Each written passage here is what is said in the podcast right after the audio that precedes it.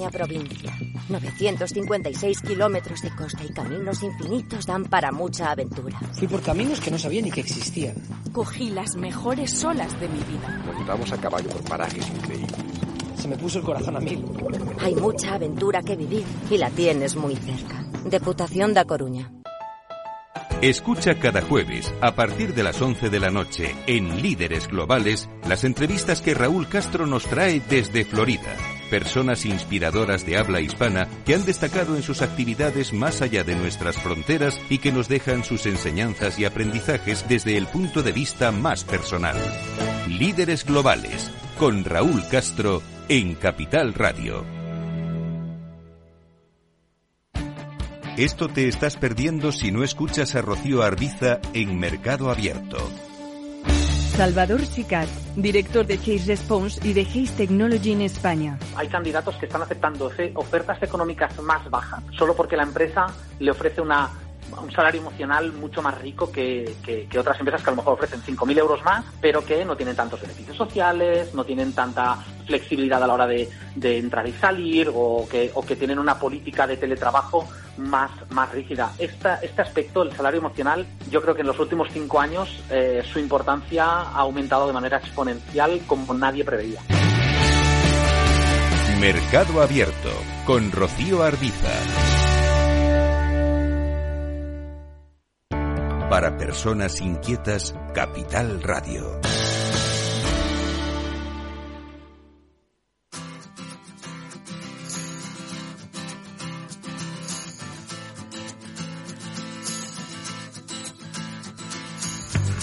En Capital Radio, esto es Padel, con Miguel San Martín.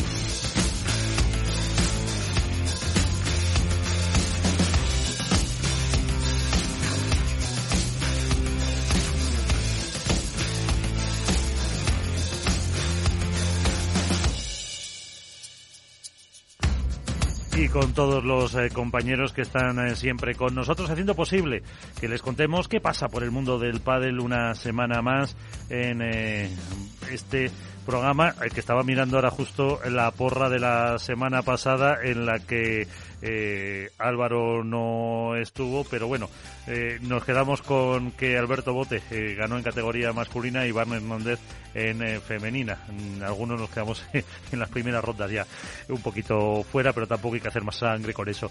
En un torneo, por lo tanto, quiere decir que ganaron en categoría masculina Lebron y Galán y, perdón, Tapia y Coello y en la categoría femenina Paula y Ari, que fueron las ganadoras en la final más repetida de la historia de Wolpa del Tour. Con todo esto y enseguida con el Premier de Qatar, que ya ha comenzado, serán argumentos para la próxima horita de programa que tenemos, pero como siempre, lo primero, dando las gracias a Félix Franco, que está aquí en la parte técnica, son las noticias.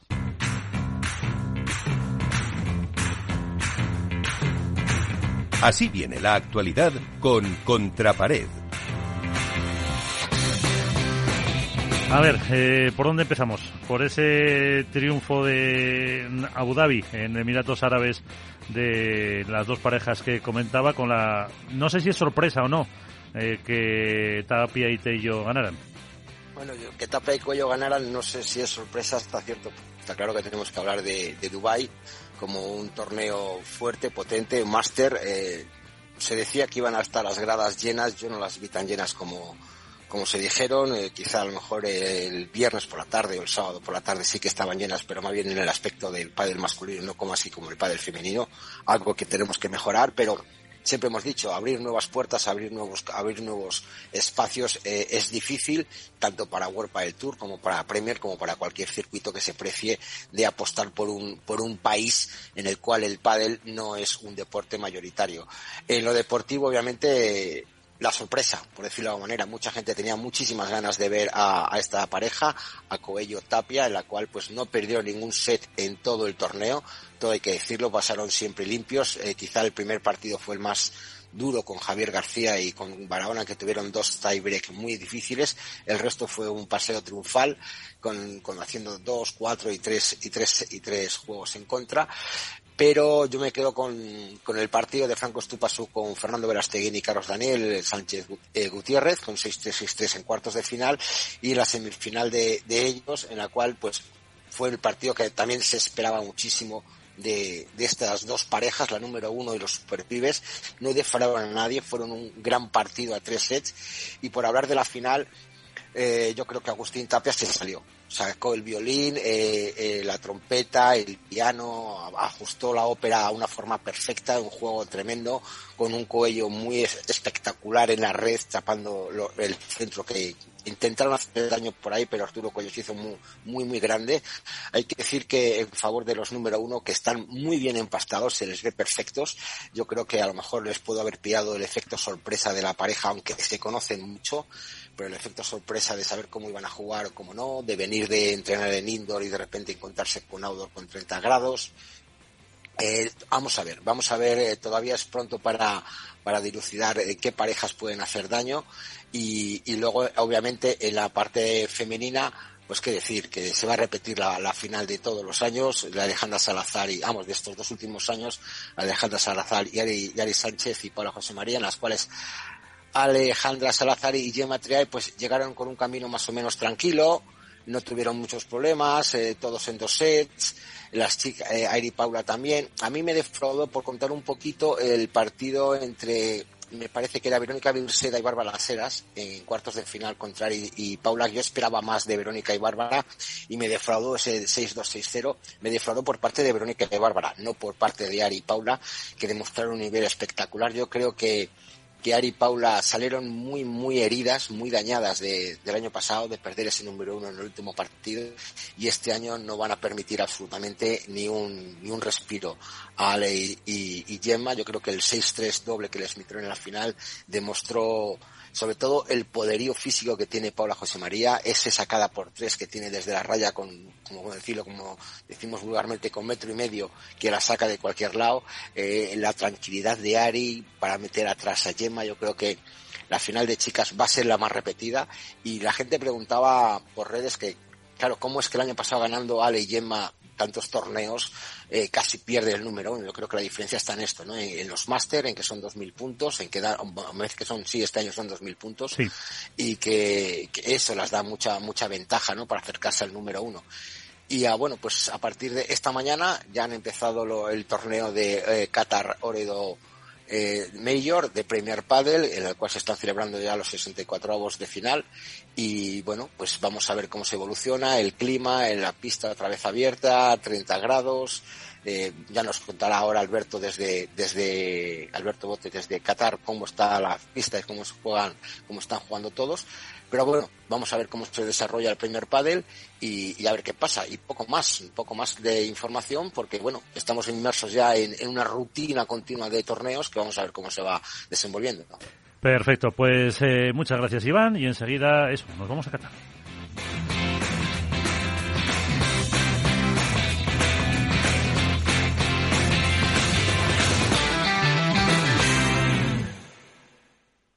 Industria, seguridad, tecnología, aeronáutica, innovación, empleo de calidad, defensa.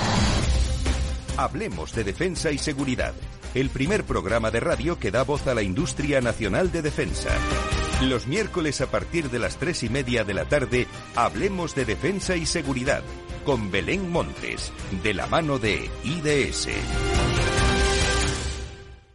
Esto es Padel, en Capital Radio.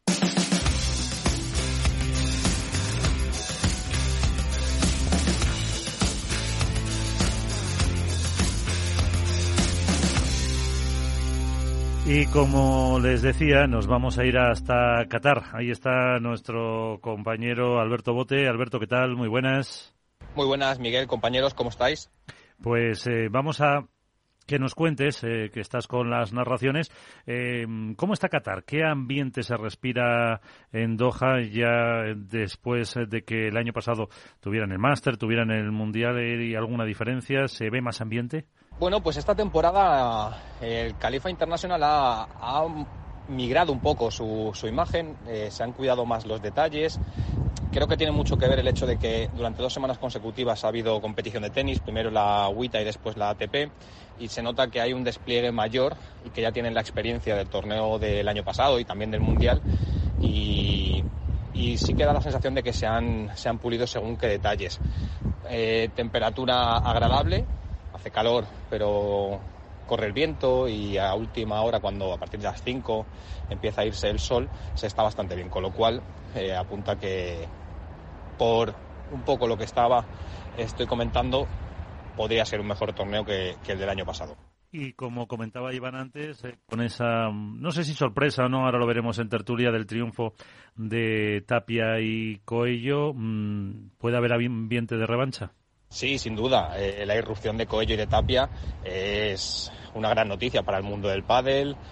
Era algo yo creo esperado por todo el mundo también, ¿no? Que hubiera una pareja que, entre comillas, revolucionara eh, el ranking.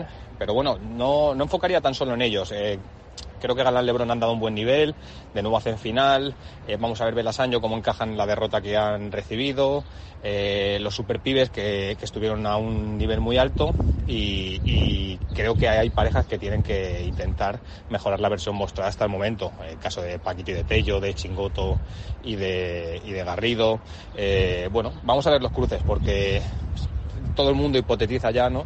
sobre una posible final de nuevo sobre con Coello Tapia y Galán Lebron, pero pero bueno, eh, no sé, yo, yo creo que no va a ser la tónica general de la temporada y que hay más, más variables.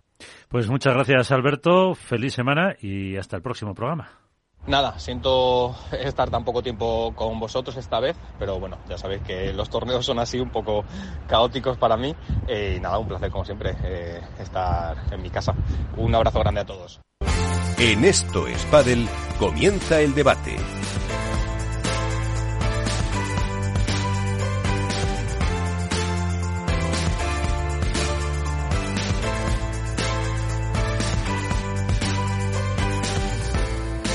Y empezamos eh, tertulia, ya estaba saludado Iván Hernández, eh, contra pared, eh, Alberto, perdón, Alberto Bote, lo hemos dejado en Qatar, Álvaro López, eh, Padel Spain, ¿qué tal? Muy buenas. Hola, buenas noches, ¿qué tal Miguel? ¿Qué tal Iván? Enseguida esperamos que se una Nacho García de Padelazo y también algún protagonista. ya hemos escuchado un poco a Iván eh, con eh, la reflexión que nos dejaba sobre ese eh, torneo. ¿Se puede decir sorpresa o no, Álvaro? Bueno, a ver, hablando un poco, empezando por los chicos, se puede decir sorpresa porque lógicamente es una pareja nueva. que obviamente levanta muchísima expectación. Yo creo que tanto ellos como el, el binomio Estubadineno son los que más interés levantaban y a los que y a, a ellos dos junto con, con Galán y Lebron los que más quería ver la gente en la final. Eh, pero bueno, sorpresa por calidad ya han ganado de manera separada, luego lógicamente se presuponía que juntos eh, también eh, podían hacerlo y de hecho lo han hecho. Como bien decía Iván, ha sido una pareja que prácticamente ha tenido un camino llano cuesta abajo durante todo el, durante todo el torneo. Eh, han ido hilando muy buenas actuaciones, apenas han encontrado eh, réplica en los rivales eh, durante, durante todo el torneo. De hecho, han ganado, se puede decir que con comodidad y salvo, si no me equivoco, salvo Galán y Lebron en el primer set que les forzan el tiebreak, en el resto eh, casi casi que se han paseado.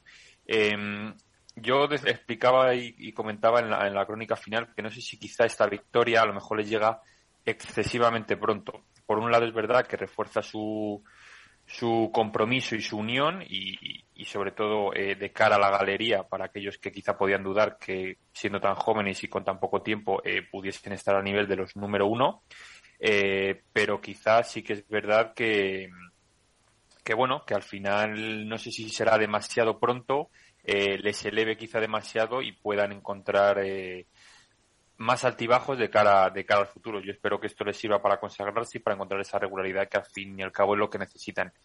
Y en chicas, eh, por hablar bre brevemente, eh, no tanta sorpresa, porque bueno, estas dos parejas también, como comentaba Iván, eh, son las que más se han enfrentado en finales el año pasado, son las que han ganado todos los títulos, a excepción de, de Bea y Martita, que consiguieron algún título.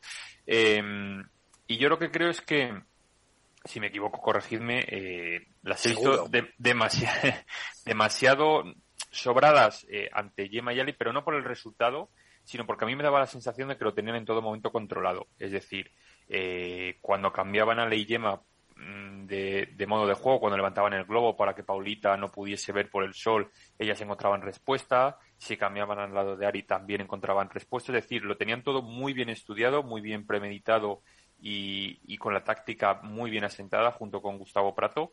Y creo que en ese sentido eh, no han tenido demasiada oposición. Es verdad que el resultado a lo mejor puede llegar a engaño porque es bastante amplio, pero ya el año pasado vimos que en los enfrentamientos con la pareja número uno, eh, en la mayoría de ocasiones había bastante diferencia en la final. Eh, muchas veces el último partido, hubiera una pareja o bien otra, no encontraba oposición y era un, era un monólogo completo de pádel y bueno, han empezado enrabietadas, eh, han empezado con muchas ganas y de momento el, la primera muesca en el casillero es para ellas, así que desde aquí enhorabuena. Pues eh, hablabas de juventud y juventud también es la que tiene nuestro primer invitado de este programa de hoy. Eh, hablábamos con Alberto Bote desde Qatar, que seguro va a tener la oportunidad de narrar los partidos de nuestro invitado, que tiene el micro cerrado, así que pido que se lo habla. Pablo Cardona, ¿qué tal? Muy buenas, ¿cómo estás? Buenos días, ¿qué tal? ¿Todo bien? Muy bien, por aquí con eh, Iván Hernández, Contrapared, con Álvaro López de Padel Spain y ahora mismo también tenemos eh, por aquí que se está conectando, no lo habíamos saludado, a Nacho García, Padelazo, Mundo Deportivo. ¿Qué tal, Nacho? Muy buenas. Hola, ¿qué tal? Muy buenas a todos. Eh, y si hablábamos de jugadores que lo han hecho bien, que han dado, no sé si sorpresa o no, en este primer máster de la temporada, ha sido eh, la pareja de Iván Ramírez y Pablo Cardona, eh, que es tu récord, si no me equivoco, ¿no, Pablo? En llegar en un, en un torneo de Huelpa del Tour. Sí, es la primera vez que hacía cuartos de final. Bueno, en realidad era eh, la segunda vez que jugaba un cuadro final, porque el año pasado solo accedía a un cuadro final, los demás jugué previa y pre-previa. Y este año, bueno, de momento ha empezado el año genial. En Abu Dhabi hicimos cuartos y muy contento por jugar mis primeros cuartos, mis primeros octavos y mi segundo dieciséisavo. eh, tienes eh, 18, 19 años ahora, ¿no? Eh, entrenabas en eh, Mérida y, si no me equivoco, ya has empezado la carrera y te has ido a Madrid para, para estar con, con M3. Sí, correcto. Me vine a Madrid eh, cuando acabé segundo bachillerato, en junio del año pasado. Me fui a Madrid a vivir ya y estoy entrenando allí en M3. Eh, ¿Y por qué Iván? ¿O Iván te eligió a ti?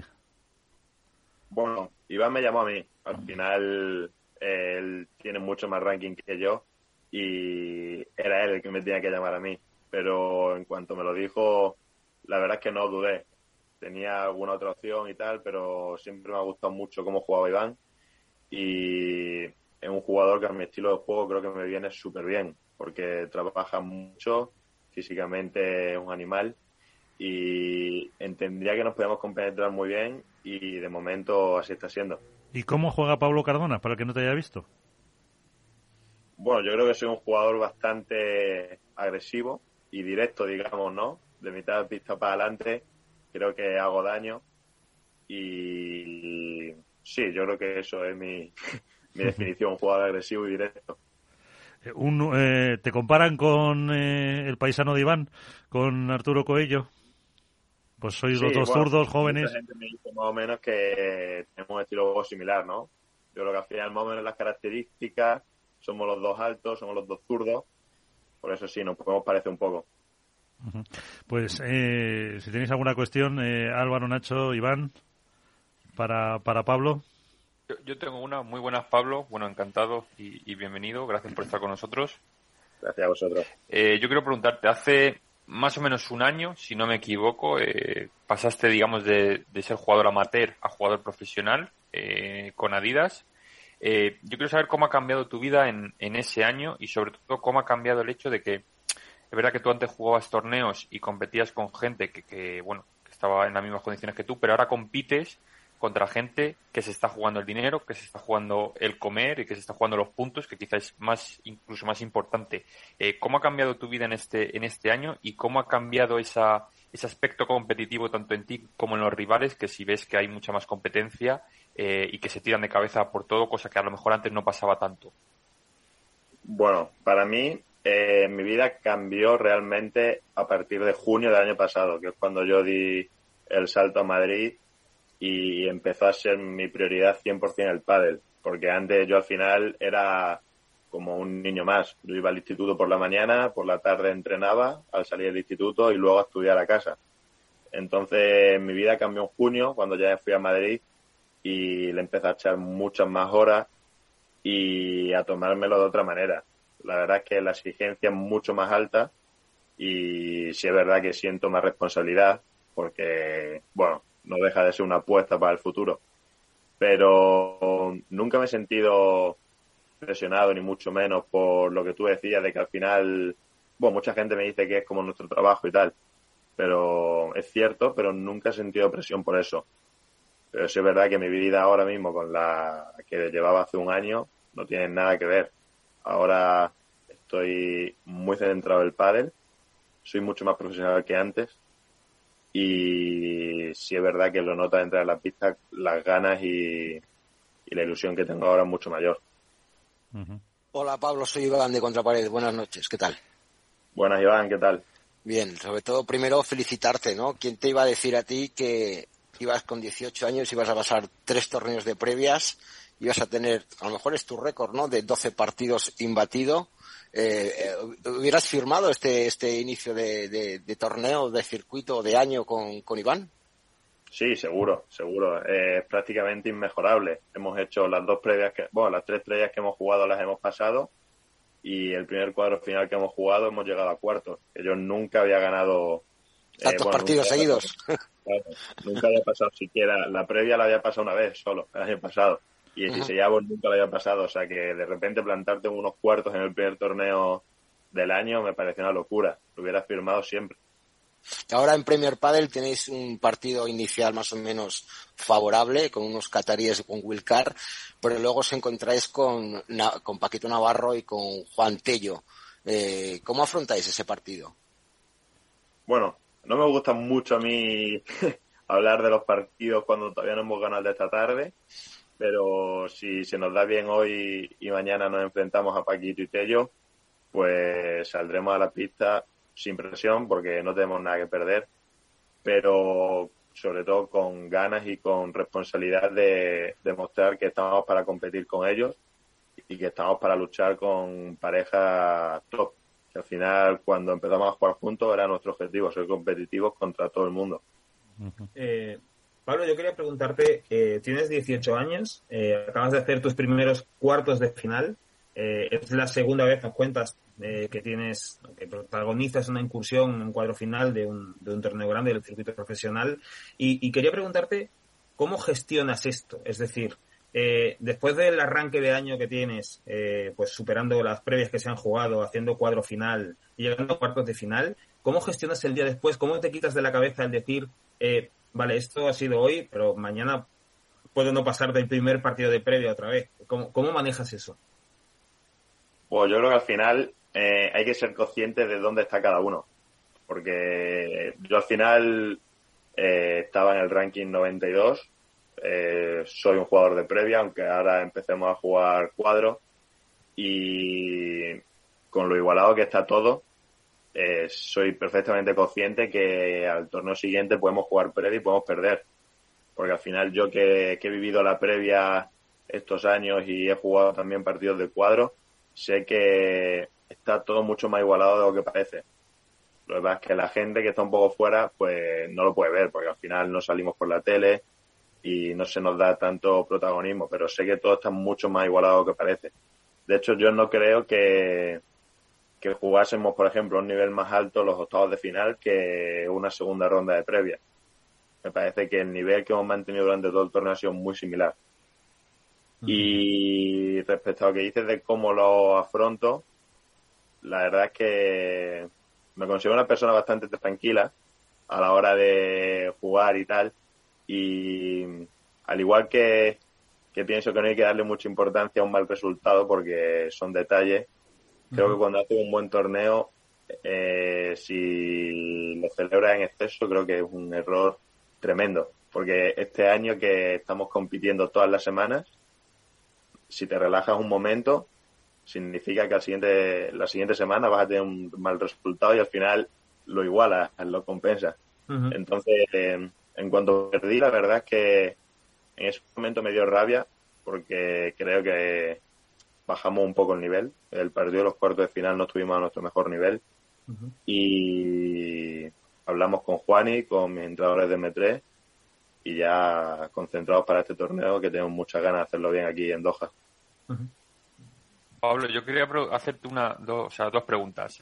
Eh, una, hablas de que eh, con tu llegada a Madrid, al paso de la Academia M3 has, cambiado mucho. Lógicamente tú eres muy joven y tienes mucho margen de mejora. Pero ¿en qué consideras lo primero que has, eh, lo que más has evolucionado? No sé si a nivel táctico, físico, mental, ¿qué es en lo que consideras que mejora o lo que más has cambiado? Eso por un lado. Y luego por otro, ¿cómo vives tú un jugador que digamos no está en la parte alta del ranking?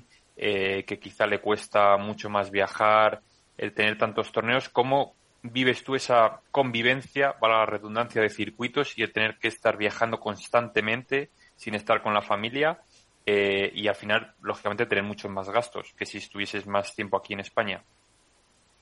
Eh, respecto a la primera pregunta, creo que mi mejora desde que llegué a Madrid fue sobre todo eh, el volumen de juego. Al final yo antes pues tenía más o menos lo que tengo ahora. Eh, lo que he dicho, ser agresivo en la red, tenía un buen remate, pero es cierto que fallaba mucho más. Y sobre todo lo que más sentía que era, jugaba muy precipitado. O sea, jugaba dos, tres tiros y no sabía esperar. Eh, al final cuando entrenas todos los días con los mejores, pues solo mirando aprendes mucho de ellos. Y, si te das cuenta, eh, Lebron, Galán juegan puntos larguísimos hasta que tienen la bola.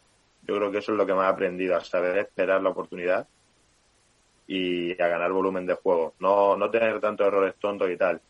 Y sinceramente creo que es lo que me queda todavía por seguir mejorando para dar un pasito más. Creo que es lo que nos falta. Y es lo que nos pasa a muchos jóvenes, que jugamos demasiado rápido.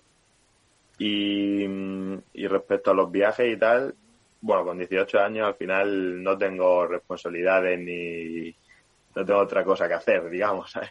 Entonces no me puedo quejar. Hombre, estudiar algún rato, ¿no? Sí, claro, estudiar, eso seguro, pero no tengo responsabilidades de familia y tal. Obviamente, pues me gusta estar en casa, pero no es como si tuviese 30 años, no tengo hijos, no tengo, ¿sabes? Al final, para mí eso no es, no es un inconveniente y en cuanto a la parte económica, eh, tengo suerte de tener un buen sponsor con Adidas que año que viene hacemos 10 años juntos ya y siempre me, se han portado súper bien conmigo y me ayudan mucho. Y por supuesto mis padres y otros muchos patrocinadores me ayudan mucho. Pues es verdad que de premios sería imposible imposible viajar pues eh, Iván, eh, lo bendecimos como hacíamos antes con, bueno, por ejemplo, me acuerdo, me acuerdo su compañero. Él no, lo sabe, él no lo sabe. Su compañero Iván. Su compañero Iván se metió en semifinales. Sí, sí, Aquí bendecimos al jugador que pasa por estas ondas, recibe buenas vibras y suele llegar a instancias altas. Sí, sí, me acuerdo de eso con Iván, su compi, hace un par de años, semifinales hizo. Efectivamente, por eso le damos nuestra bendición, ojalá llegue, llegue muy lejos también te voy a decir una cosa, Iván, que igual, igual convendría no tocar nada, ¿vale? Que igual no necesitas muchas bendiciones ahora mismo, ¿vale? Si acaso se le tuerce, si acaso se le tuerce que pase, ¿vale? Pero Eso que no que se le tuerce y nos diga, y nos diga que, que mantenga la línea y no, y no quiera volver a entrar. Yo quería preguntarle a Pablito la última, la última pregunta. ¿Cómo hace ahora mismo en Doha? ¿Cómo encuentran la pista? ¿Es lenta? ¿Es rápida? ¿Cómo está eh, el calor? ¿La bola sale? ¿Cómo está? Te lo pregunta Pablo por la porra, no por otra cosa, ¿eh? Hombre, claro, por apostar por él, ya que está ahí. Pues hace calor, pero más o menos igual que en Abu Dhabi, o sea que ya estamos un poco acostumbrados. Eh, lo malo es que aquí hace viento. Por ejemplo, ayer no hacía viento, esta mañana hemos entrenado y hacía mucho viento. Entonces cada día va variando un poco. Pero sí es verdad que si el viento está bien, eh, la bola sale mucho y la pista es bastante rápida. Me parece bastante similar a lo que había en Abu Dhabi. Igual que aquí el año pasado en Doha, la pista rápida. Eso creo que nos beneficia Así que a ver si podemos aprovecharlo y hacer un gran torneo. Eh, ¿Luego haces eh, eh, la gira sudamericana los tres o no os habéis clasificado? Sí, sí, sí. Los tres, los tres. O sea, casi nada, para que te vean otra vez por aquí. Pues lo dicho, Pablo, que tengas muchísima suerte. si estás más veces por aquí es buena señal, bueno, y si no también te llamaremos. Que, y que te vaya, que te vaya muy bien. Muchas gracias. Saludos a todos.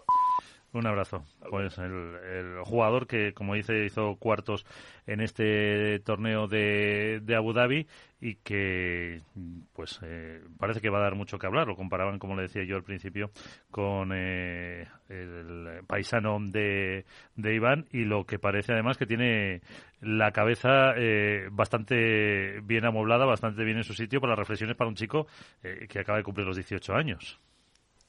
Bueno, son decisiones que tienen que tomar a esas edades, ¿no? También la ha tomado Coello ahora mismo, no sé si Coello dice que tiene 19, 20 años recién cumplidos, también ha tomado la decisión de irse a, Madrid a, trabajar con, Manu Martín, con, gente de, allí donde están todos los profesionales, donde se puede encontrar con, los grandes jugadores, con entrenar más fuerte, ha dejado Valladolid.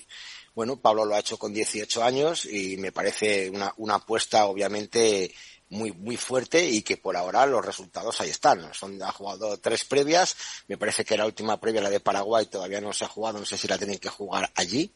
Eh, me he metido en el cuadro, no están, pero vamos, meterse en tres previas, eh, meterse en cuartos de final de un máster, pues le darán puntos suficientes para que a lo mejor en Paraguay o incluso en Reus, pues pueda estar ya en, zona de previas o incluso principio de cuadro. No lo sé cómo serán los puntos ahora, porque hasta que se suman todos pasan dos semanas.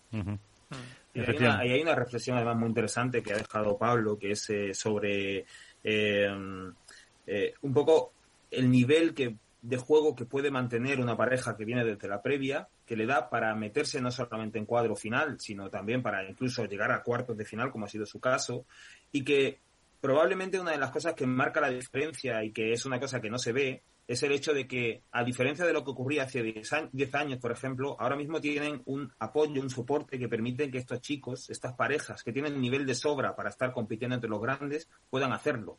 ¿Cuántas parejas eh, con talento de verdad, con, potencial para poder estar ahí arriba, eh, se han perdido por el camino porque precisamente no contaban con ese apoyo, porque evidentemente el deporte no estaba en el momento en el que está ahora.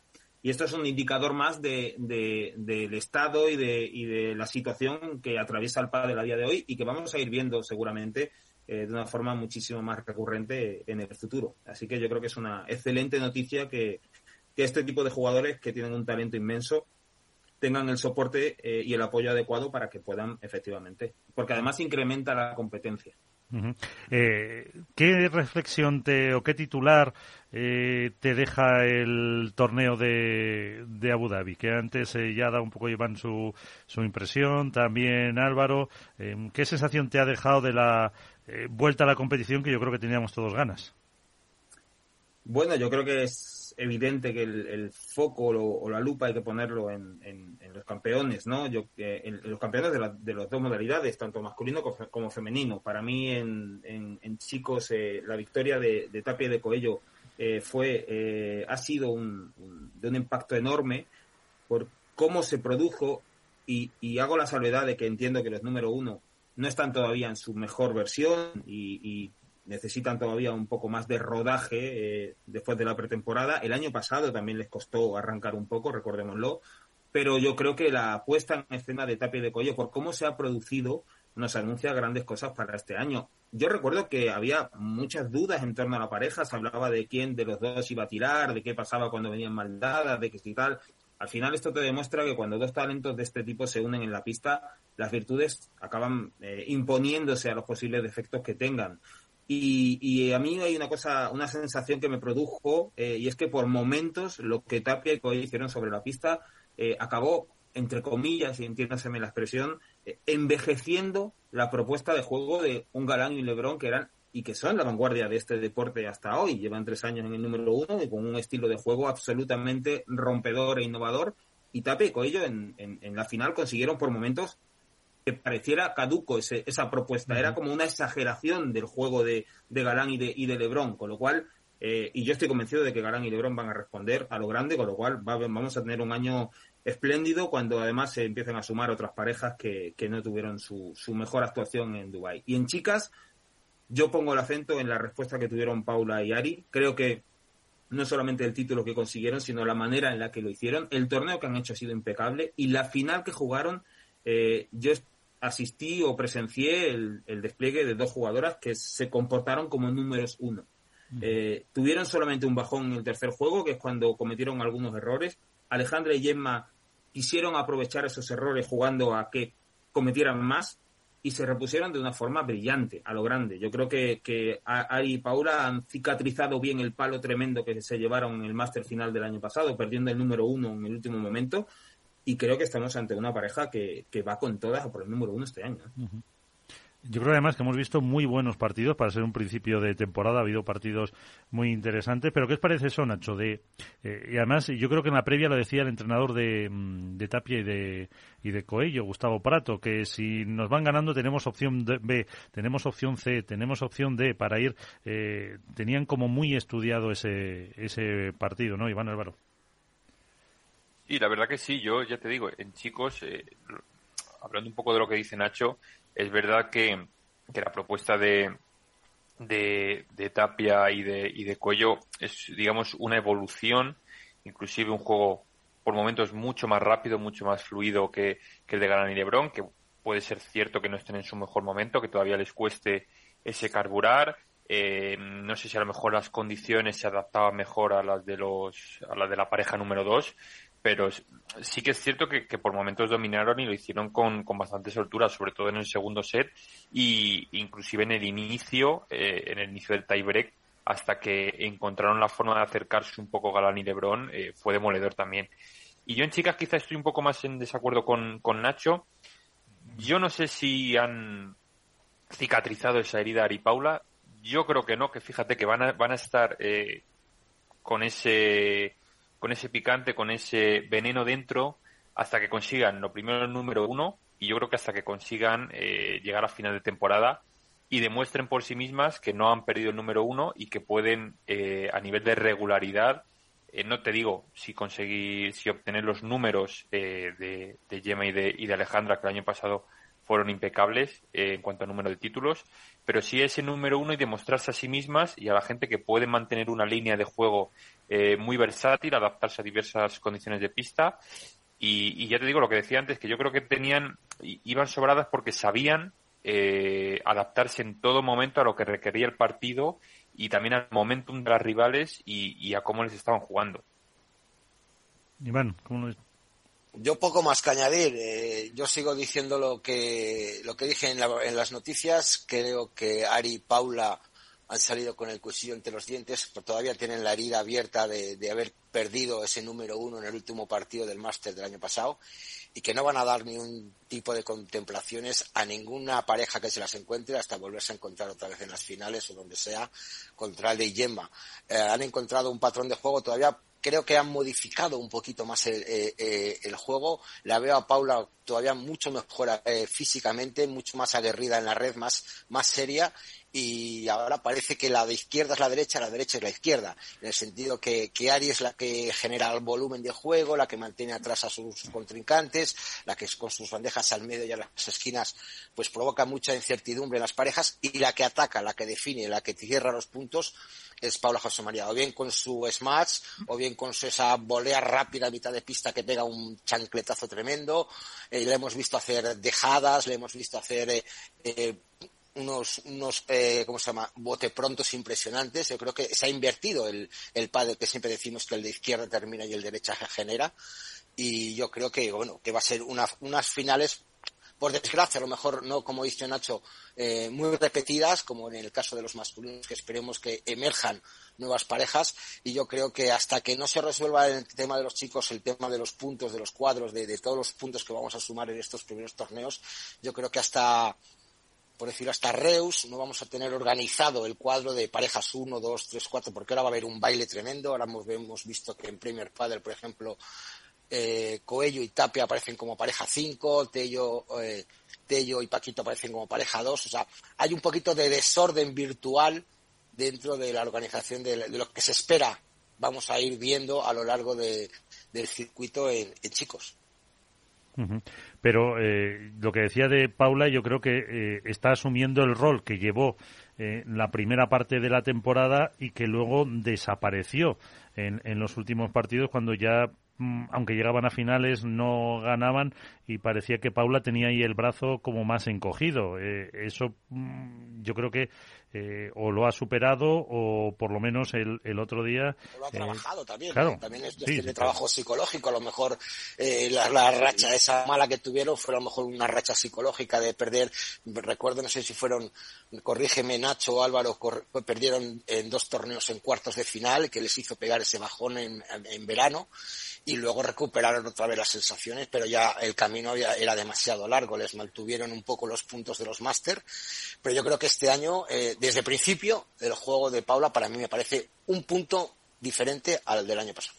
De todas formas, lo, lo primero que conviene recordar que estamos ante una pareja que fue la que más finales disputó la temporada pasada, que no es un dato baladí, y además de eso, que por un set no fue la número uno, del año, ¿vale? Eso no, es, no es cualquier cosa, no estamos hablando de una pareja meritoria que busca hacerse un hueco arriba, estamos hablando de una pareja que estuvo a un suspiro de ser la que eh, reinó el padre en la temporada 2022. Y sobre lo de Paula José María, hay un momento en la final, en el, en el, cuando encajan el break, eh, en el que parece que van, vuelven otra vez las dudas y los fantasmas del pasado, que es una pareja que eh, acusa mucho de determinados momentos de, de bajón y tal y les cuesta reponerse eh, hay un momento en ese, instante cuando sufren ese break, la reacción de Paula en dos o tres puntos es definitiva para que la pareja vuelva a levantarse.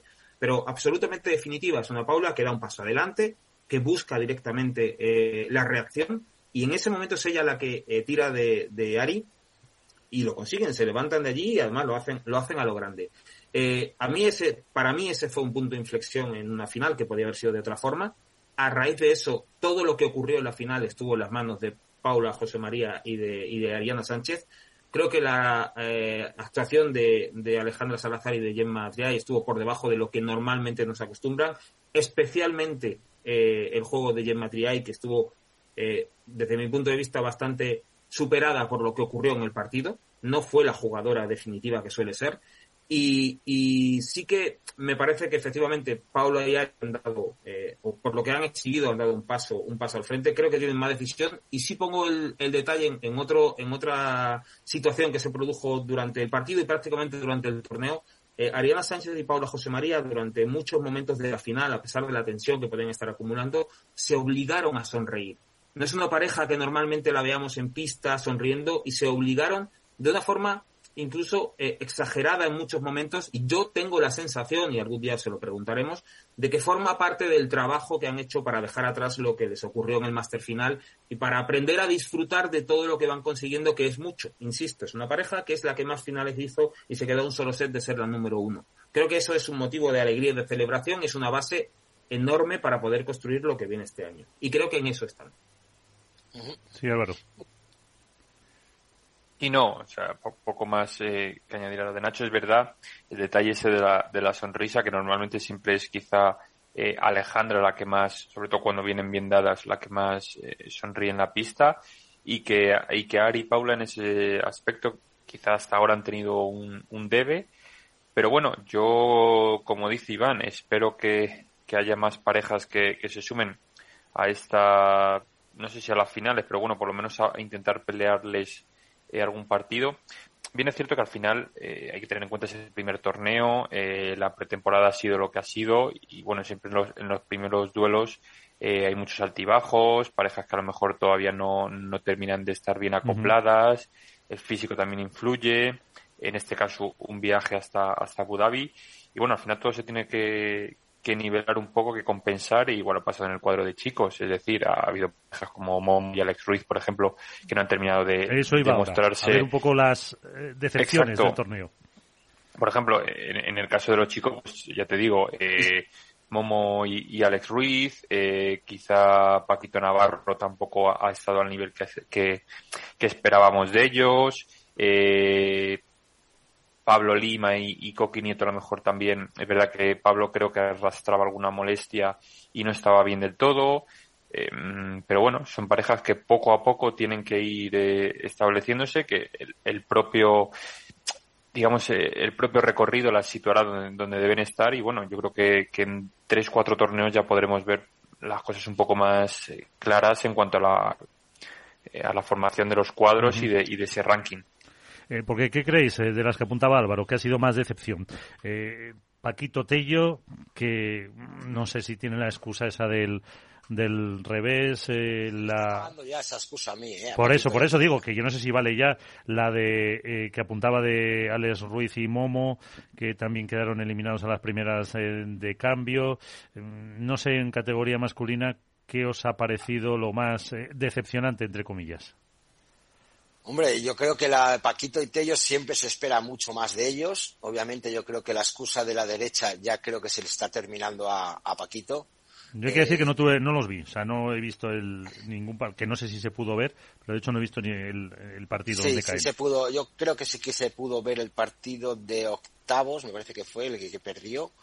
Eh, yo creo que ya la excusa no es, no es eso, yo creo que es un falta de, de acoplamiento, han tenido tiempo para acoplarse, pero la tendencia de, de Paco a, la derecha es, es, brutal, es brutal en el sentido de, que cuando la, gente, la pareja se intercambia y aparece a la izquierda Paco y a la derecha Tello, lo normal es tirar un globo y volver a recuperar tu posición.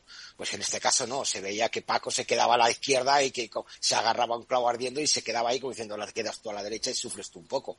Entonces, esa sensación de, de, agarrarse al instinto suyo, yo creo que lo tiene que o que perder o que dejarlo porque la verdad tampoco quiero desmerecer para nada el, juego de Gonzalo Rubio y Javi Ruiz, que, fue espectacular, pero yo creo que e, e, ese, esa tendencia todavía a chiqueros, por decirlo de alguna manera, que tiene Paco a, la izquierda, eh, le va a costar mucho quitárselo y, veremos a ver. Y en la parte femenina a mí me defraudó mucho, lo, he dicho antes en las noticias, la pareja de Bárbara, la Sera Sibrónica Virsena. Yo esperaba más de ellas, esperaba llegar a distancias más altas, pero bueno, la verdad es que se encontraron con una y Paula que las metieron 6-0, 6-2, que, y el juego y las sensaciones no, no fueron, no fueron positivas. Y otro comentario último, ya y os dejo porque si no me, me enrollo mucho, la pareja de Vela y Sancho, la vi bien, la vi bien, lo que pasa que bueno, se encontraron con unos estupadineno que, que han demostrado lo que son, que, saben lo que quieren y que, y que no van a, permitir que nadie se les suba a las barbas. Era un partido que se esperaba muchísimo, llegó demasiado pronto para mí en cuartos de final, un 6-3, 6-3 fácil para Franco y Martín, pero que veremos a ver cómo se empasta ese Fernando Sancho 2.0, que, que seguro que, que van a, llevarse algún premio. Y último apunte, recordar que mm, Tapia ya lleva lo mismo, el mismo camino, el mismo camino que Fernando Velasteguín. Con todos los compañeros con los que ha jugado, se ha llevado un torneo, ya lleva 15, y Coello ya lleva 5, el chavalito de Valladolid, que vuelve a repetir ganar el primer torneo del año, que ya lo hizo con Miami. el año pasado. Pues muchas cosas que ha planteado Iván, eh, de chicos y de chicas. Eh, lo de la derecha, ¿cómo te suena a ti, de Paquito, Nacho? Bueno, yo a mí, yo Paquito no lo veo a la derecha. Yo creo que Paquito puede jugar eh, donde quiera porque el talento, el talento que tiene Paquito probablemente no esté a la, no, haya otra, no haya, no admita comparación en el, circuito profesional, pero yo a Paquito no lo veo a la derecha. Y no lo veo a la derecha no solamente por una cuestión táctica, que también tiene, sufre bastante en esa posición, sino por una cuestión de identidad. Paquito es Paquito Navarro en el revés, y eso supone mucho. Tiene un valor añadido que va más allá de una cuestión eh, estratégica en, en, el, en, el, partido. Eh, la, la, presencia de Paquito pesa más allá de la pelota en juego cuando está en el revés. Y es Paquito Navarro cuando, cuando se despliega desde esa zona, la zona donde ha eh, nacido y donde ha crecido ese jugador. ¿Que puede jugar a la derecha? Puede jugar si quiere con la pala del revés porque tiene mucho talento, pero no es Paquito Navarro. Y creo que aquí además se está notando. En el caso de jugar a la, derecha, y yo no voy a poner solamente el foco en el Paquito Navarro, creo que Juan Tello también eh, eh, le falta dar un paso al frente también para cubrir esas carencias que Paquito tiene en la derecha y creo que la pareja no se acopla del todo en ese sentido. Tiempo tienen de sobra, consiguieron ese balón de oxígeno el año pasado cuando ganaron aquel torneo, pero yo no me parece que sea una pareja por ahora fiable, por ahora fiable. Respecto a la... Hombre, la duda es entonces por qué, perdona, por mm, qué, ¿Qué lleva a Paquito a decidirse dar a la derecha? ¿Se ve que en el revés está o que ha tocado techo, que no, no da para más? Él lo explicó y fue una cuestión también circunstancial. Primero hay que entender que quien rompe la pareja no fue Paquito, con Dineno no fue Paquito. Fue Dineno el que toma la decisión de romper esa pareja. Lo habían hablado para final de año, pero no para romperla en octubre cuando se rompe. Cuando eso se produce, es Paquito quien toma, tiene que buscar una, una, un nuevo compañero, evidentemente, y para los meses que tiene y, teniendo en cuenta que ya, digamos, tenía asegurada su, su presencia en el máster y que, era un periodo relativamente corto con una serie de torneos que le venían bien para probar, busca el acompañamiento de Juan Tello porque además le ofrece algo que Paquito no ha encontrado en otro compañero, salvo cuando ha jugado con Juan Lebrón, que es eh, un jugador que le cubra mucho campo y que le alivie el juego por arriba. Eh, normalmente es Paquito quien tiene que asumir, y más de su tránsito con Martín Dineno, era quien tenía que asumir la responsabilidad en el juego aéreo y veíamos además el despliegue físico que Paquito ha estado durante un año y medio realizando con Martín Dineno. Eso de alguna manera es un desgaste también. Y Paquito quiso liberarse o aliviarse de eso y probar en la derecha. Y me parece bien que lo pruebe. Lo que no termino de ver es que eh, Paquito vaya a conseguir ser Paquito Navarro en la derecha. Eso es la duda, la duda que me genera a mí. Eh, de Tapia y de Coello decía Iván, y hay un dato que se nos ha pasado por alto. Son dos jugadores que han pasado por las manos de Fernando Velasteguín. Sí. Y no es una cuestión menor. El máster que esos dos jugadores, no digo que desde luego hayan ganado el primer torneo porque han jugado con Fernando Velasteguín, evidentemente no estoy diciendo eso, pero que son desde luego mejores jugadores después de haber compartido pista con Fernando Velasteguín. Porque han aprendido muchas cosas del juego y de este deporte que no tienen que ver con lo que ocurre en la pista y desde luego son mucho mejor jugadores. Y lo que Tapia hizo en la final, lo que Tapia hizo en la final, como manejó el partido Tapia, eh, a mí me parece que en parte tiene cierto aroma a el tránsito que ha tenido junto a Fernando Velasteguín. ¿Te puede decir, Nacho, que, que en, en Dubái se demostró que el líder de la pareja es Tapia? Yo no sé si vamos a repartir los roles así. Yo creo que es una pareja. Fíjate, yo, yo me inclino más por otra, por otra sensación que me transmitió la pareja. Creo que son dos jugadores que han eh, caminado en estos años por su juventud junto a jugadores de mayor experiencia, veteranía y de mayor jerarquía y de alguna manera un cierto eh, eh, debe tenían con esos jugadores. Eran jugadores que cuando fallaban se les veía como un poco más eh, apesadumbrados, como que rendían cuentas al veterano porque eh, se habían equivocado en, en, determinados lances del partido, era el veterano el que tenía que tirar de ellos. A estos dos jugadores los vi de igual igual. Y los vi con el estilo que tienen, que son jugadores absolutamente indescifrables. Aparecen donde quieren y cuando quieren.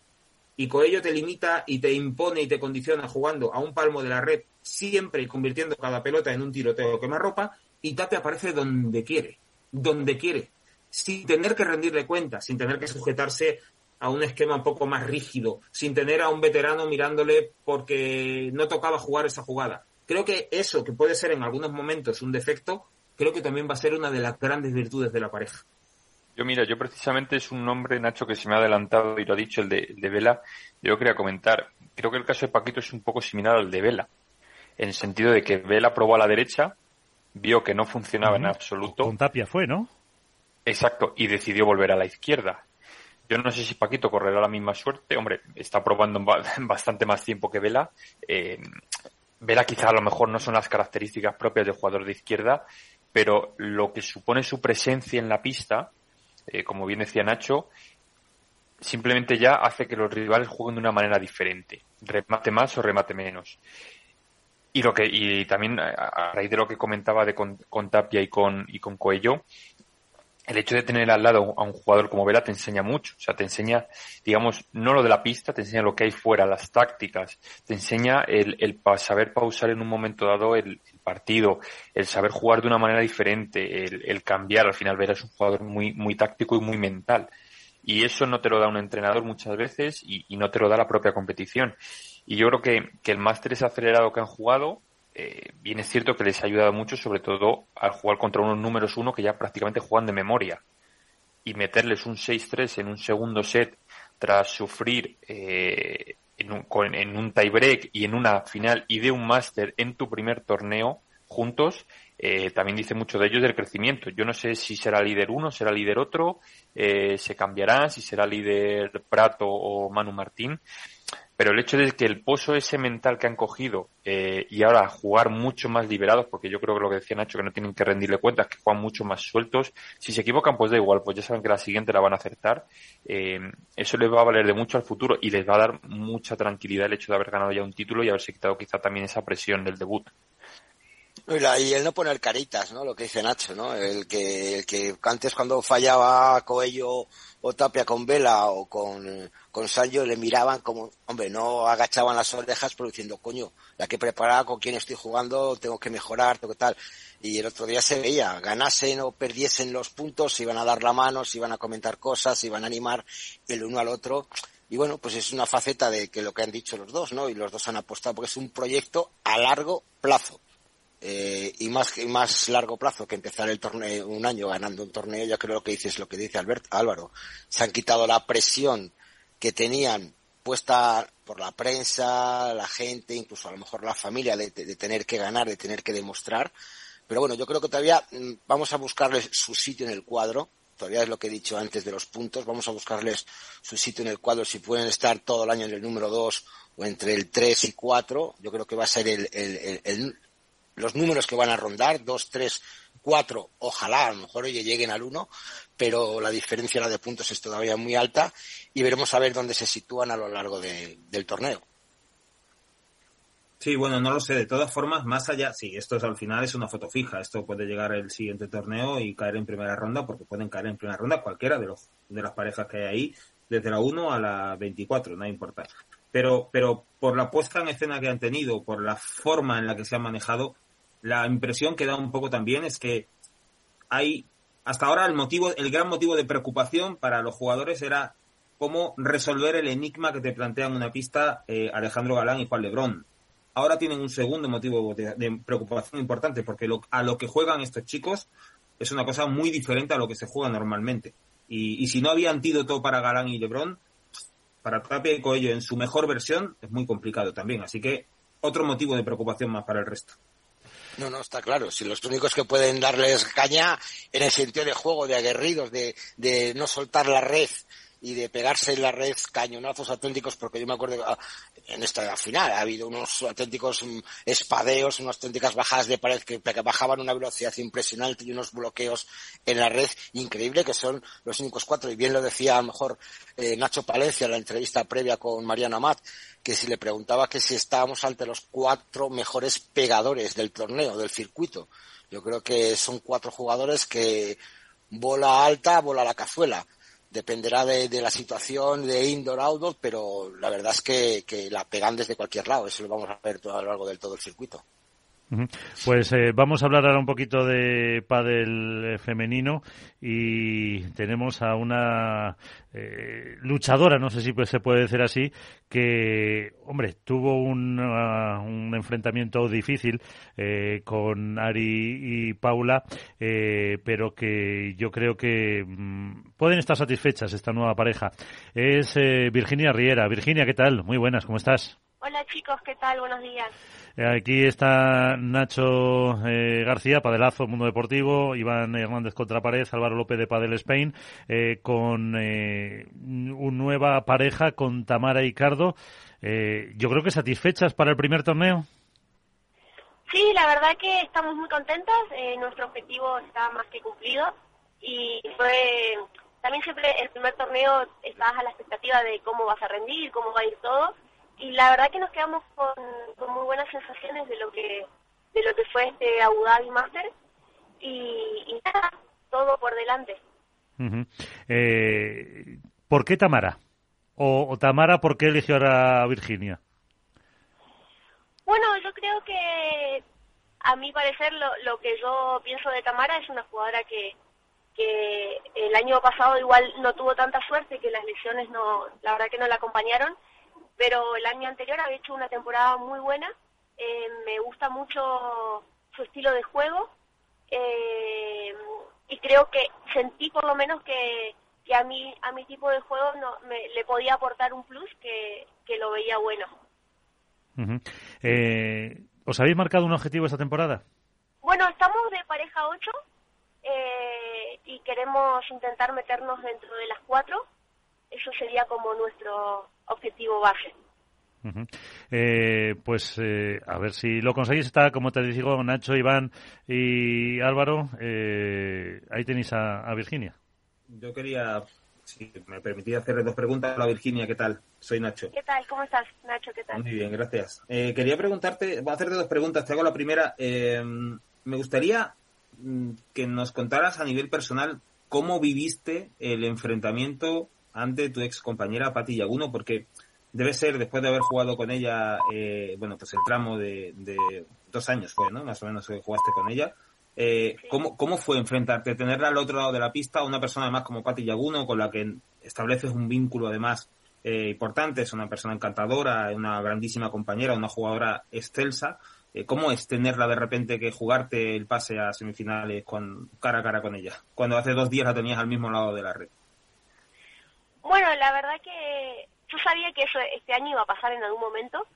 Eh, por un lado decía, bueno, a las malas, como para tratar de ser positiva, ya que sea el primer torneo y, y ya y ya lo suelto a eso, porque es verdad que a mi forma de ser, que yo calculo que a la forma de ser de ella también, que somos bastante sensibles en esas cosas, eh, era algo, para mí era algo muy duro. Eh, yo, Patti, para mí fue de todos mis años eh, la mejor compañera que he tenido a, a, todos los niveles porque he aprendido mucho de ella, he compartido mucho, es una persona, como vos decís, es encantadora. Y, y nada, eh, sí, la verdad que me... Yo ese día me levanté súper descompuesta, no sé si también era un poco de, nervios que tenía, eh, por todo lo que para mí eso significaba. Eh, así que nada, sí, te lo digo, la verdad que fue duro, fue más el previo, después ya jugando intenté no, no presionarme y no pensar tanto en eso.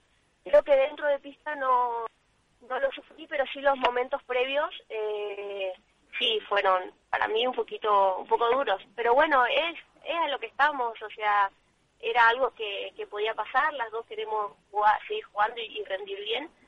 Así que, que nada, fue, fue un poco así como lo viví.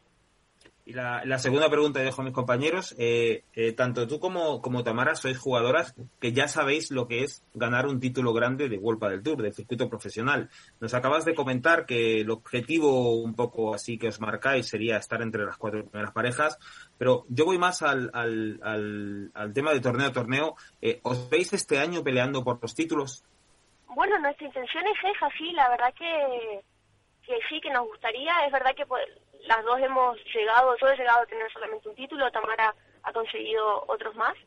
Eh, pero lo que lo que nos planteamos en equipo con, con Gaby y, y todo lo, lo, todo nuestro equipo, eh, la verdad que sí es intentar luchar por por ganar algún torneo, los que sean, eh, pero estar intentar estar lo más posible ahí ahí luchando eh, los campeonatos. Uh -huh. Iván. Perfecto. Ahora. Hola Virginia, muy buenas, ¿cómo estás? ¿Qué tal Iván? ¿Cómo estás? Bien, bueno, sobre todo felicidades, sobre todo porque bueno, llegar a unas semifinales de un máster eh, no es nada fácil, lástima que os encontrasteis a lo mejor a, a dos bestias que, que, son Ari y Paula que, que están demostrando un nivel espectacular. Eh, me gustaría saber, comentar, que nos comentaras un poquito eh, qué pasó en ese partido, el por qué solo un 6-2-6-1, porque yo estuve viéndolo y parece que, que no tuvisteis las sensaciones buenas de, de, saber, no encontrasteis la medida de saber frenar el, el caudal de juego de Paula y Ari. Y mi segunda pregunta es, eh, os veo apuntadas en, en el Open de La Rioja, pero no estáis apuntadas en Chile. ¿Algún motivo en especial? Bueno, lo del, eh, tu primera pregunta, lo del el partido, eh, sí, la verdad que Ari y Paula mostraron una solidez muy muy buena. Eh, no, nosotras no, nunca logramos sentirnos eh, muy cómodas en pista.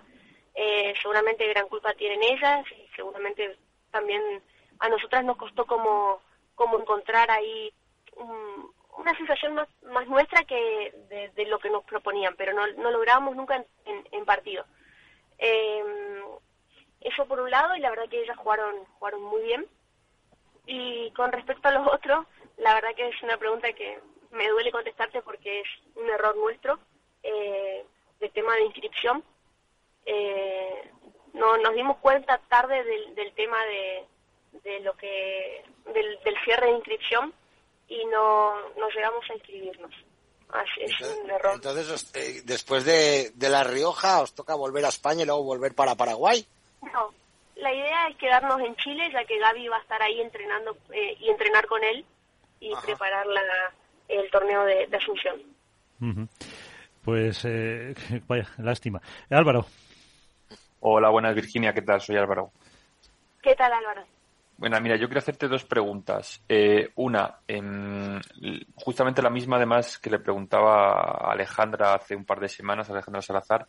Eh, se habla de que el pádel femenino está muy igualado, pero el año pasado al final, eh, para la redundancia, en las finales eh, prácticamente hubo dos parejas que coparon en la totalidad de ellas y, por ende los títulos.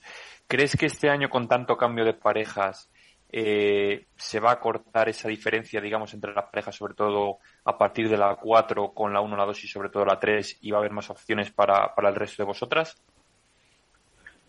Eh, la verdad que no, no lo tengo tan tan claro. Creo que la pareja 1 y 2 están, están muy bien posicionadas donde están.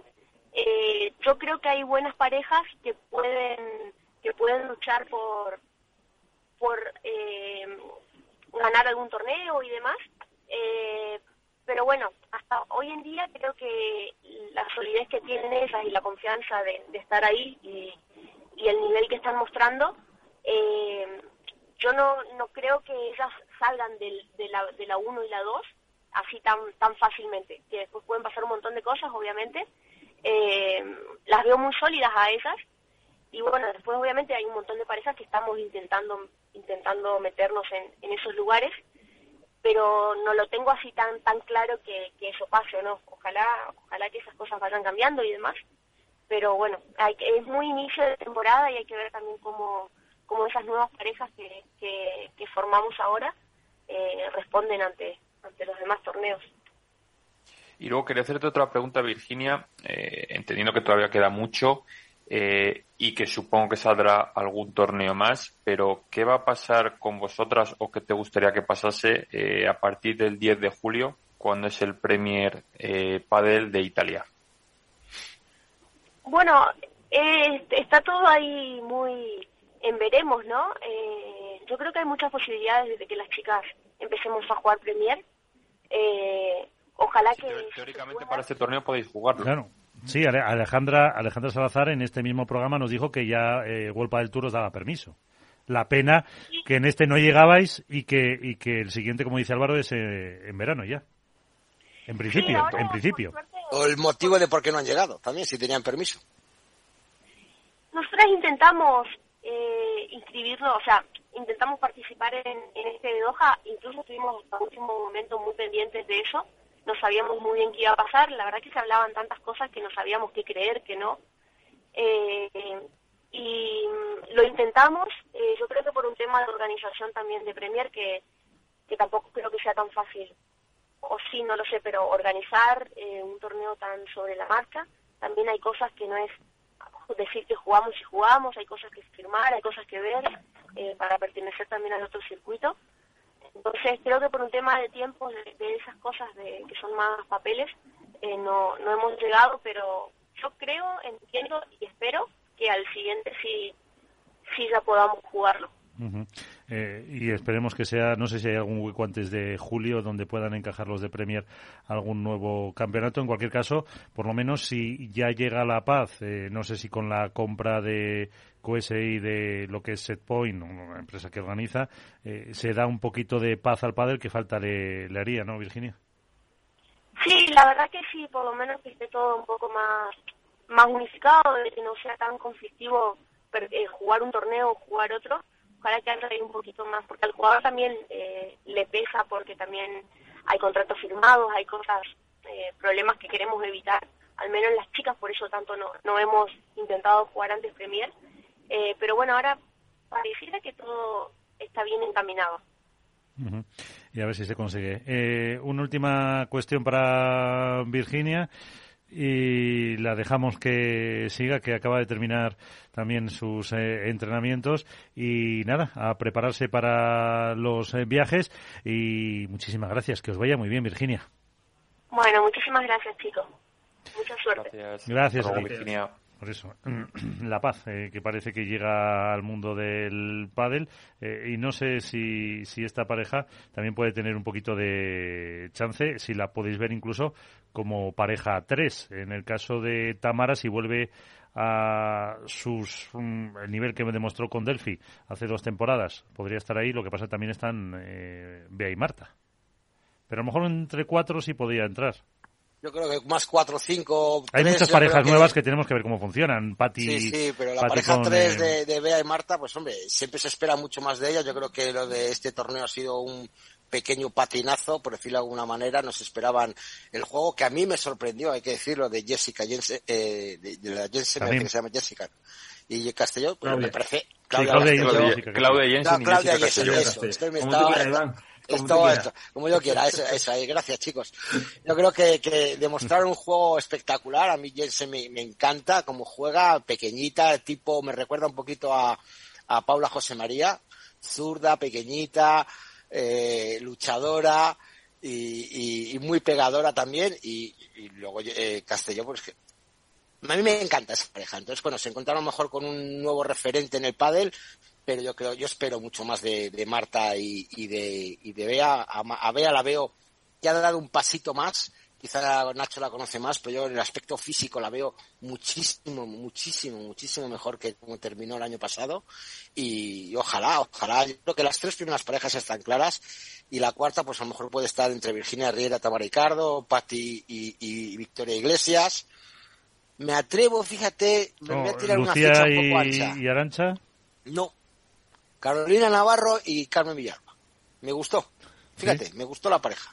Mira cómo sonríe. estoy tirando una ficha sonríe, sonríe Nacho con su pareja malagueña.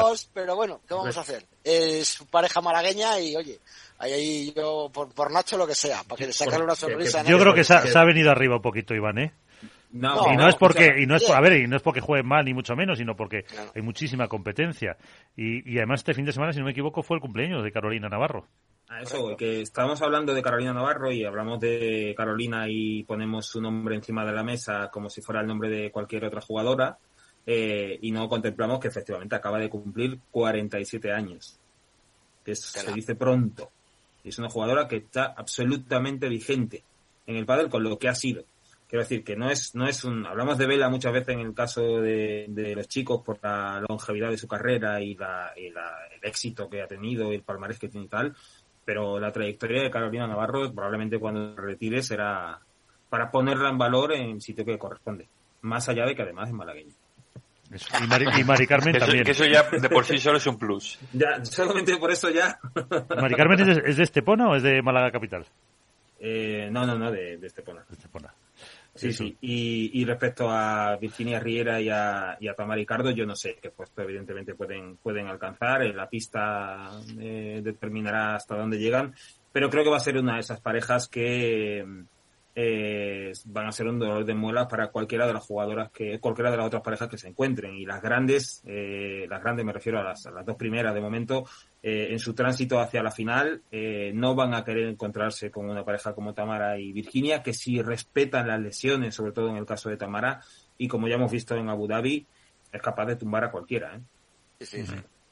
Yo, yo, por, yo por añadir un poco me quedaría con dos parejas que me gustaría, eh, lógicamente, que, que crezcan y, y, que se la vea arriba. Una es la de Aranza Osoro y, y Lucía Sainz. Creo que Aranza en la izquierda eh, va, va a poder eh, despegar. Ya la vimos en el Mundial que hizo, lo hizo sí. bastante bien con Argentina. Y luego la otra que me gustaría, que quizá no está en las quinielas, pero creo que puede desarrollar un buen juego y dar más de un susto quizá en cuartos y octavos, es la de Delphi Brea y, y Sofía Araujo. Creo que es una pareja que, que si se junta y los resultados más o menos le vienen bien eh, y sube el nivel de, de las dos, eh, puede ser eh, muy rocosa para, para pasarlas por encima. Yo creo que a, todavía a Sofi le falta un poquito más de, de, agresividad. No sé, un poquito más de. Sí, a lo mejor quizás es una decir. pareja un poco más defensiva, sí. pero bueno, ya vimos el año pasado también alguna pareja así defensiva, como por ejemplo en el caso de los chicos, eh, Maxi Sánchez y Capra, que también costaba mucho ganarles. Es una pareja que si se agarra a la pista y si vienen pistas lentas y demás, puede, puede ser también muy complicado de, superarlas.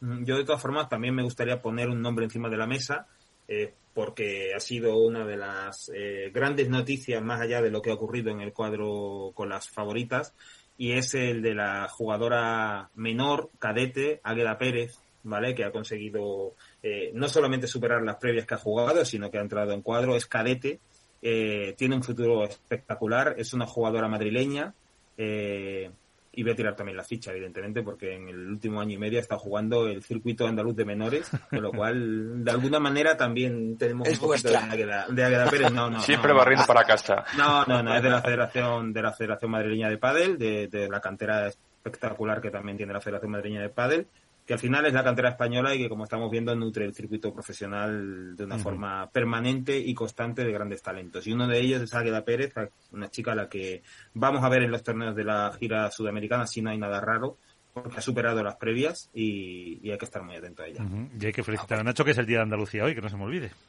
Efectivamente. ¿Y qué haces aquí que no estás en un mundo deportivo en Qatar? Celebrando el Día de Andalucía con vosotros. Ya. No se me ocurre mejor forma. Bueno, pues a mí sí se me ocurriría Bueno, alguna. ¿eh? esperamos, esperemos el rebujito entonces. Sí, ¿no? Bueno, eh, en, en Hablando Málaga, otra cosita, en Málaga alguien de la aquí- feria, la feria es más de Cartojal. Álvaro, Ah. al final vas a ir a Sevilla a la Icon Paddle. Pues no lo sé, está, está pendiente todo. Estamos Yo en también proceso. lo tengo, lo tengo en el aire. Estoy a ver si cojo el coche el jueves y me bajo al domingo. Y si bajo, espero llamar a Nachete que se acerque a Sevilla a tomar un. Bueno, el, el Egon Padel, el máster de Sevilla con récord de inscripción de, Sí, de Padel, de la 192 WPT, parejas, me parece impresionante, ¿eh? que ha empezado hoy, que se ha disputado hoy la pre-previa, que es un, uno de los future que se jugaban anteriormente, que ahora ha cambiado el nombre, eh, pero que bueno, que es una pre-previa con muchos jugadores también menores de cantera que han, que han participado, que mañana será la previa y que tendremos durante la semana el- la primera mm, gran prueba de, de Iwan Padel de Fabriz Pastor en, en España de una temporada que, probablemente eh, termine por consolidar el circuito. A ver dónde llega nuestro queridísimo amigo Pablo Lijo y Miguel Sebler, que empiezan cero puntos eh, desde previa y es una de las expectativas que tenemos muchos o que tienen muchos aficionados del padre a ver hasta dónde llega eh, Pablo Lijo y Miguel Sebler. Ujú. Pues eh, vamos ya con el, el momento más esperado para Álvaro. La- la- la- yo creo que la semana pasada estaba por no irse de ha sido vacaciones. Para que lo ha gritado, ¿eh? Sí, sí, sí, sí. Porra, porra. Eh, bueno, hacemos porra de Premier Padel. Yo de, de Iguan Padel, eh, pues, eh, hombre, quitando a, a Tolito y, a, y al Tito, eh, tampoco me... Bueno, la pareja que habéis comentado, de Senler y, y Pablo Lijó, tampoco conozco Juan y de Pascual también.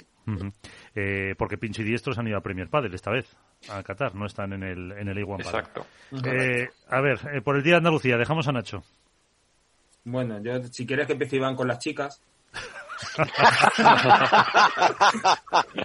Qué maricón. No me he dado cuenta, fíjate lo que iba a decir yo, pero no. Te iba a decir la Bea y Martita, Pero- pero, pero que si- si Iván tiene- esas se le han olvidado apuntarse. Iván tiene delante todos los cuadros posibles para hacer Sí, los sí, cruces. sí, Está- además los tiene todos con tiralíneas, con flechas, ¿sabes? Todo, Con- todo. bueno, el día que os mande un cuadro mío vais a flipar. El set de Iván es como el de un corredor de bolsa de estos, ¿sabes? Con 17 broker. pantallas abiertas. Sí, sí, sí. Tres. Bueno. Tengo tres pantallas abiertas Uno Bueno, viendo creo- el calendario, otro viendo la puntuación en vivo y otro viendo a vosotros y el YouTube. O sea, eh, así os lo digo. Bueno, nos ha Bueno, dejado regados a la tercera y una parte de la tercera. Pero bueno. Sí, sí. Pero en la pantalla grande, a vosotros en la pantalla grande, ¿eh? a ver. Bueno, yo no, no sé si quitar a, quitarle a bote a su, su pareja. Yo creo, creo apuesto firmemente por los números uno en este torneo porque creo que van a reaccionar después de lo de, de lo de Abu Dhabi. Creo que lo de Abu Dhabi ha sido un toque de atención. No hicieron un buen torneo, no hicieron un buen torneo. Fueron remando durante toda la Sí. competición y espero de ellos una, una reacción. Así que en principio LeBron y ¿Realmente el outdoor les afecta tanto? Que, que se, tiran, se tiran todo el año aquí en indoor, en España, en otros países, entrenan en indoor. Eh, lo puedes notar mucho, aparte del, del calor. claro. Fíjate la final de chicas, Alejandra y Gemma todo el rato con las gafas. Pero pero no solamente el sol, es que eh, las condiciones de calor cam- cambiaron mucho, por ejemplo, no tuvo nada que ver la final femenina de la masculina en Abu Dhabi. No tuvo nada que ver, por Nada, ejemplo, dos horas y media de diferencia y no tuvo nada que ver. las semifinales, por ejemplo, de la mañana no tuvieron nada que ver, por ejemplo, con la final al día siguiente por la tarde en el mismo escenario. Fíjate cuatro pegadores como eran, la cautela que tenían a la hora de utilizar el, el remate, evidentemente que cambia, cambia. Efectivamente. Bueno, pues entonces apuntamos a la pareja número uno para Nacho. Eh, a ver, Iván.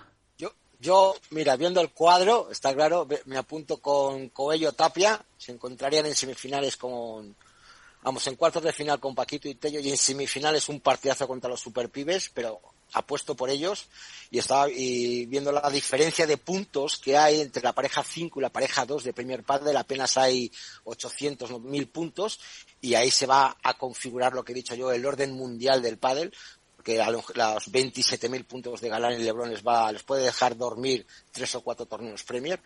Y mi apuesta es Arturo Cuello y Agustín Tapia. Álvaro, tú o yo.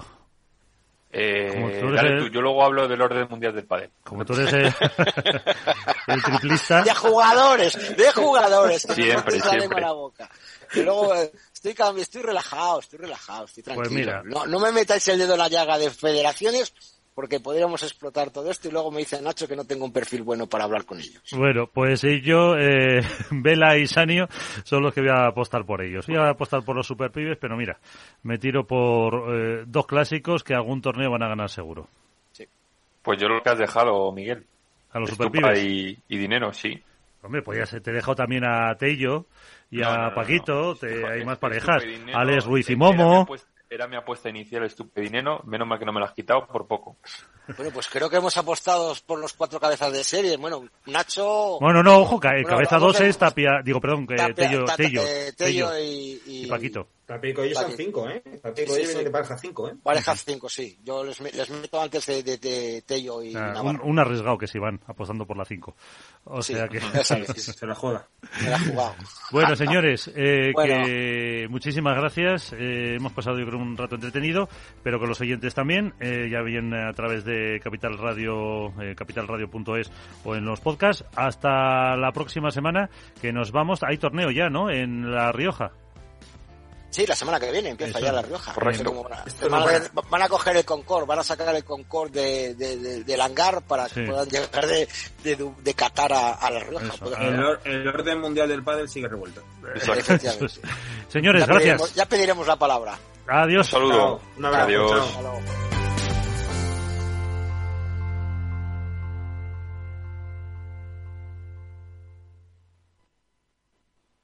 En Capital Radio, esto es Padel, con Miguel San Martín. Nos vamos, eh, ponemos punto y final ya a este Spadel esta semana que hemos contado con eh, una joven promesa como es Pablo Cardona, con oh, una veterana que llegó a semifinales como es Virginia Riera y con el eh, debate, con la tertulia, con la opinión, con la sapiencia que nos han traído Álvaro López, Iván Hernández y Nacho García. En la parte técnica, como siempre, eh, Félix el Duende. Eh, nos vamos. Eh, saludos de Miguel San Martín. La semana que viene, el próximo programa, más sobre todo, sean felices.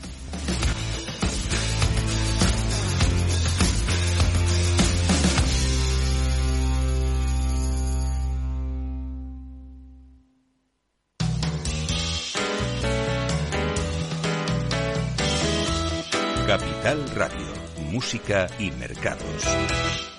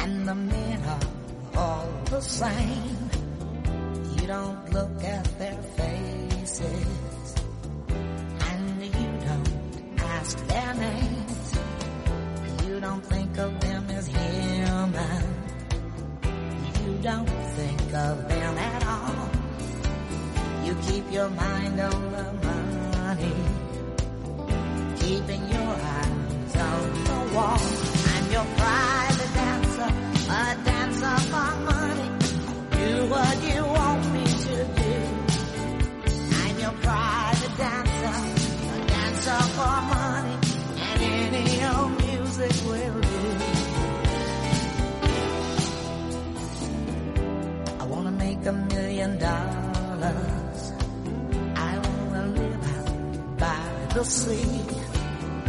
Have a husband and some children. Yeah, I guess I want a family. All the men come in these places. And the men are all the same. You don't look at